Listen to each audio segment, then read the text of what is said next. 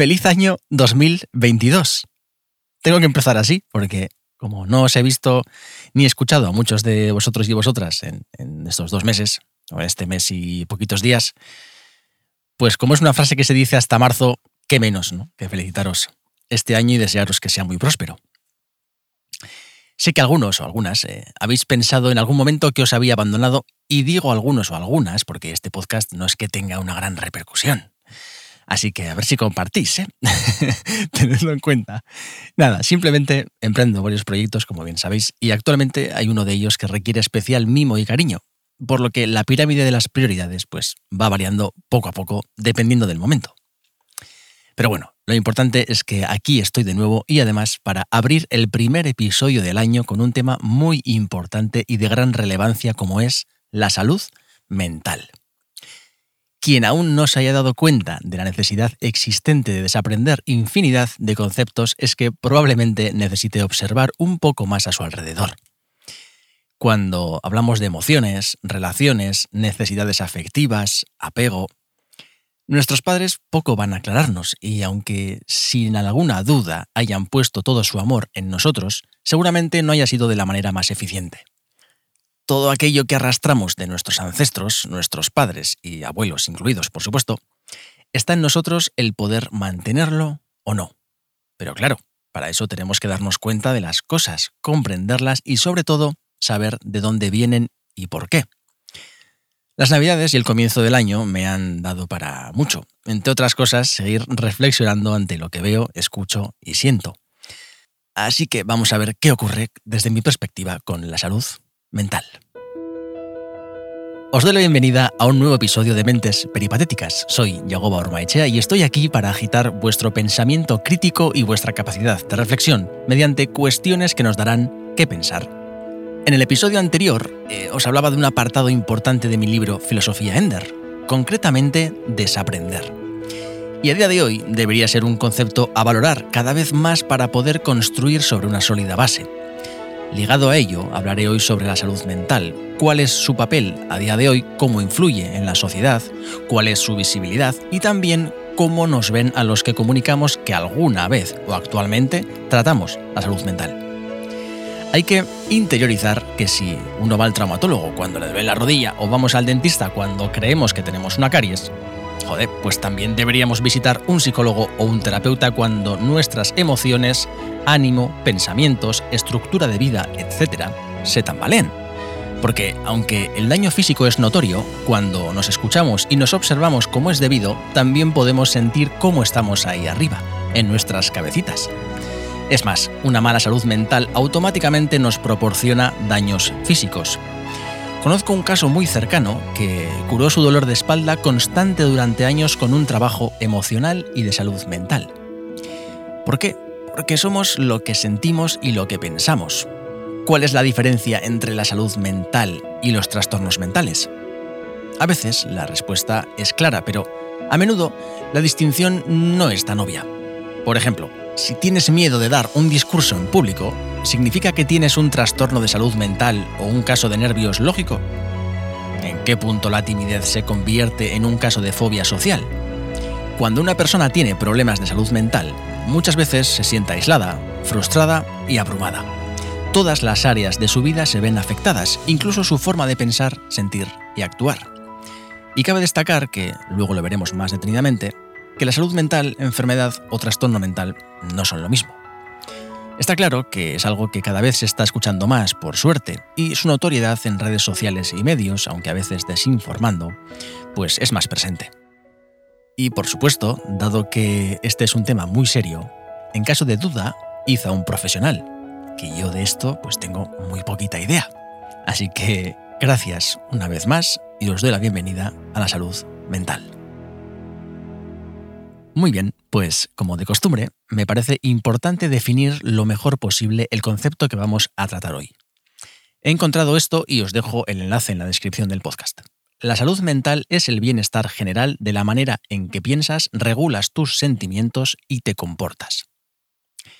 Bueno, otra.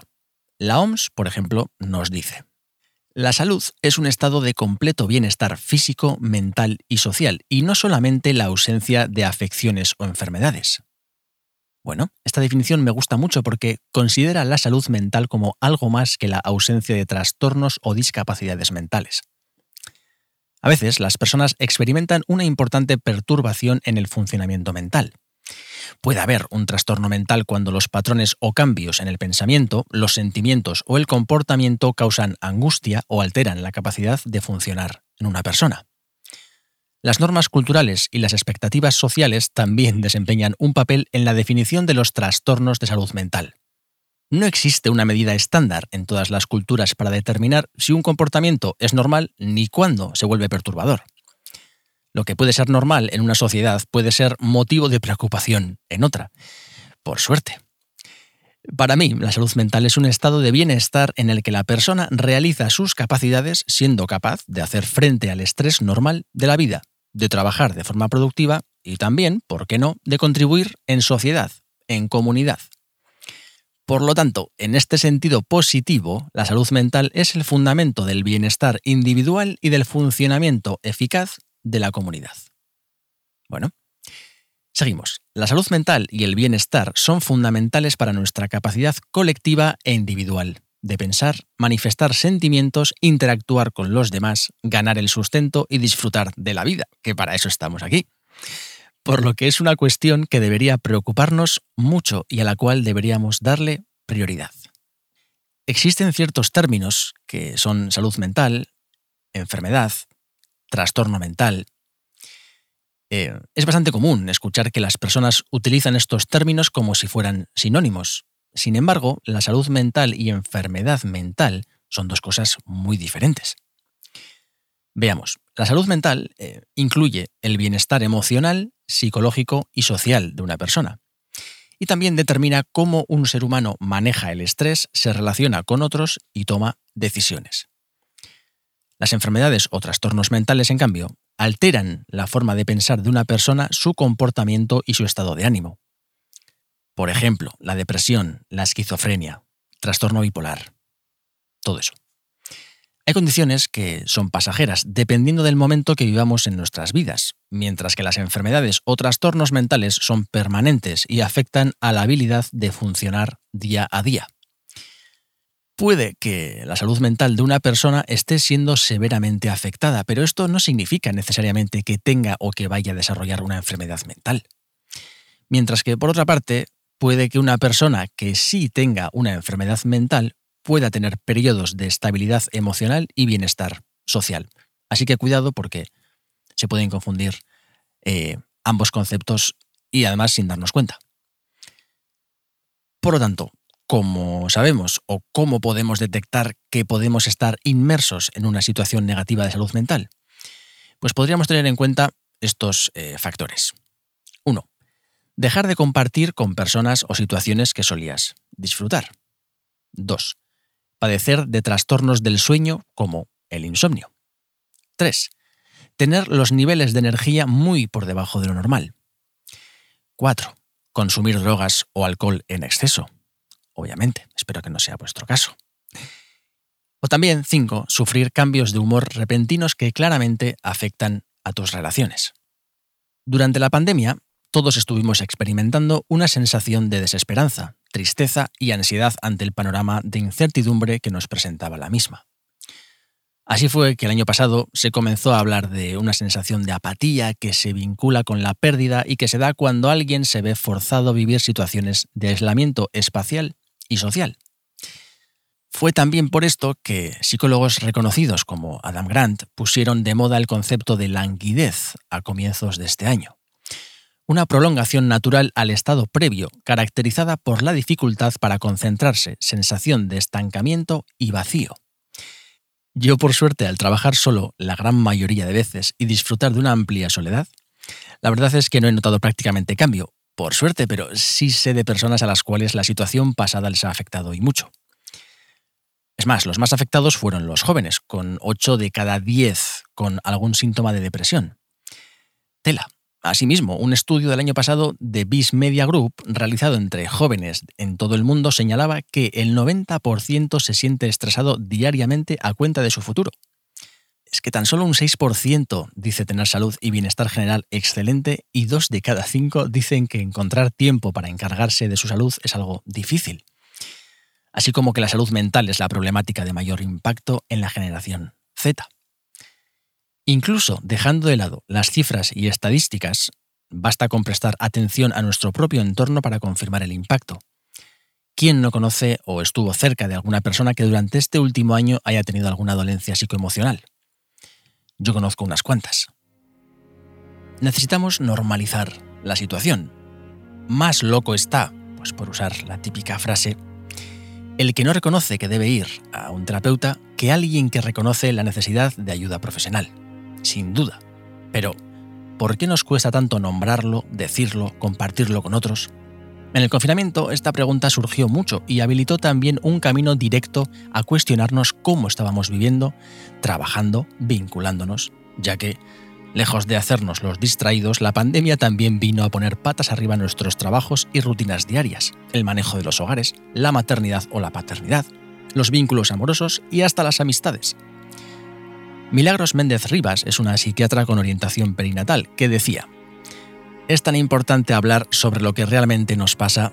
Como comunidad debemos dejar de estigmatizar, juzgar menos y empatizar más. Solo así podemos sanar. Y efectivamente, volvemos a los juicios. ¿Qué manía tienen muchas personas de meterse donde no les llaman, pensar más allá o creer que su opinión desproporcionada y muchas veces malamente infundada tiene más poder que la realidad? Las situaciones complejas de la vida nos posicionan en un extremo y ese camino hacia la mitad del círculo, lo que para mí es el equilibrio, nos enseña muchas cosas. A cuidarnos, a pensar en nosotros mismos, a sentirnos, a reflexionar. Todo lo que la vida ajetreada, el estrés y los excesos nos impiden. Vuelvo a insistir, en normalizar todo lo relacionado con la salud mental. Con mi cabeza de border collie, si no hubiera recibido ayuda en diferentes momentos de mi vida, no sé muy bien cuál sería mi capacidad cognitiva ni cómo estaría mi salud en general. Desde luego, tengo muchísimo que agradecer a los profesionales de la mente. ¿Y por qué narices no nos enseñarán esto en el colegio? Si es lo que realmente importa de verdad, el resto es un anexo. Recibir un diagnóstico por un trastorno de salud mental tiene que dejar de ser un tabú. Así como nadie cuestiona que una persona diabética o hipertensa tome medicación, no debería ser un estigma tomar pastillas recetadas por psiquiatras. Aunque yo no estoy muy de acuerdo con el tema de las pastillas, ¿eh? pero eso es otro tema. Y así como no debería cuestionarse a una persona celíaca por su sensibilidad al gluten, dándole galletitas porque seguro exagera y no tiene nada. Nadie debería decirle a una persona con trastornos de salud mental que deje de estar de bajón forzarla a salir o convencerla de que simplemente prendiendo velas aromáticas va a mejorar. Por favor, un poco más de empatía. Cuando se visibilice la salud mental, esta cobrará mayor normalidad. Por lo que hablaremos abiertamente de lo que pensamos, de cómo nos sentimos, de lo perdidos que nos podemos sentir en la vida en momentos puntuales, de las veces que podemos sentir apatía y no querer levantarnos de la cama, y un gran etcétera de cuestiones que, si no se tratan ni se hablan en el momento idóneo, pues pueden causar graves lesiones difícilmente reparables a corto plazo. Antes de terminar este episodio, me gustaría tocar el tema de cómo influye el mal uso de las redes sociales en nuestra salud mental. Las redes sociales se han convertido en un espacio en el que formamos y construimos relaciones, configuramos nuestra propia identidad y nos expresamos y conocemos el mundo que nos rodea. Pero, ¿hemos valorado suficientemente los riesgos que supone? Bien, la mayor incidencia del uso de las redes sociales se da entre los jóvenes de 16 a 24 años. Un periodo crucial para el desarrollo emocional y psicosocial de las personas. Precisamente por ello es necesaria una mayor comprensión del impacto de las redes sociales en los jóvenes, poniendo especial interés en cómo éstas pueden afectar a su salud mental. Muchos jóvenes no han conocido un mundo sin acceso a Internet y redes sociales. El uso diario o casi diario de Internet ha aumentado rápidamente en la última década. Atentos. En 2007, solo el 22% de las personas del Reino Unido tenían al menos un perfil en las redes sociales. Mientras que en el 2016 esta cifra había aumentado al 89%. Ser un adolescente es ya bastante difícil, pero las presiones a las que se enfrentan los jóvenes conectados a las redes son sin duda únicas para esta generación digital. Sabemos que las redes sociales más populares son fuente de innumerables beneficios y ventajas para sus usuarios, pero también generan efectos secundarios poco saludables. Un nuevo estudio, realizado entre jóvenes británicos, se centra en un problema muy particular, el bienestar y la salud mental de los usuarios de estas aplicaciones, sobre todo Instagram, la que se considera la peor red social para la salud mental de los adolescentes. Ansiedad, depresión, insomnio, complejos corporales, acoso cibernético y también FOMO. FOMO significa Fear of Missing Out, un concepto que también se usa en el mundo de las criptomonedas, pero realmente es el miedo a perderse algo importante o a quedarse fuera, como bien diría la traducción literal. Ese estado de estar enganchado porque tengo que ver el directo, tengo que comentar, tengo que subir una publicación, tengo que, tengo que, tengo que. Uf, y eso genera mucho estrés. Realmente merece la pena. Miedo me da cuáles serán los efectos secundarios de todo esto en unos largos años. Por supuesto que las redes sociales tienen un uso muy positivo, por ello hacía hincapié en el mal uso, dado que para una buena salud mental también es importante expresarse libremente, socializarse, compartir, pero como todo, con equilibrio y conciencia. Bueno, bueno, que llega el momento de la promo. Espero que esta introducción a la salud mental nos dé pie a ser más respetuosos y empáticos. Ahora ya sabéis que os toca reflexionar. Antes de iniciar la conclusión ya sabéis que a veces os pido algo. Ya sé que soy muy pesado, si es que lo siento de verdad. Pero si no os molestia y os gusta este podcast o simplemente os entretiene, que lo compartáis con vuestros amigos o familia y que lo valoréis de la forma que consideréis, ya sea en Apple Podcast, Spotify, Evox, bueno, que os suscribáis en vuestra plataforma preferida también es genial. Así recibiréis un aviso cada vez que venga con algo nuevo. Si realmente con que el podcast se comparta en redes sociales para llegar a más personas y lo valoréis con un comentario, ya me ayudáis un montón. Así que mil gracias de antemano y siempre que queráis sugerirme temas o que entreviste a una persona o que charle con alguna otra persona que tengáis cerca que os parezca muy interesante, pues no tenéis más que escribirme un correo en mi web, por Instagram, donde queráis, que os lo recibiré muy gustosamente y os contestaré. Ahora sí, vamos con la conclusión. La salud mental es tremendamente valiosa como para no darle una gran importancia en nuestras vidas. Esto no quiere decir, ni mucho menos, que nos obsesionemos, pero sí seamos conscientes de cómo nos sentimos. Los profesionales de la mente están ahí para algo, al igual que otros muchos médicos o profesionales de otros sectores. Quítale miedos y cuídate. Serás más inteligente acudiendo a un terapeuta para mejorar lo increíble que ya eres y convertirte en un ser sin pesos emocionales y conociéndote a unos niveles que ni imaginas. Si te sientes apático, estás en un mal momento y tus familiares y amigos no consiguen comprenderte, no lo dudes. Es posible que en una primera ocasión pues, no se genere esa empatía con el profesional, pero no por ello quiere decir que no funcione. Que no aciertes a la primera no quiere decir que estés en el mal camino. Es más, te hará ser más crítico con los profesionales que contrates. Lo importante es que des el paso de una manera convencida o no tanto, pero personalmente te animo a que lo des. En varias etapas de mi vida he tenido la suerte de pasar por ello y hoy en día estoy tremendamente agradecido de su existencia. Si queremos una sociedad mejor, más saludable y más consciente, gracias a los profesionales de la mente tenemos una enorme oportunidad. Normalicemos la salud mental. Un abrazo y hasta la próxima.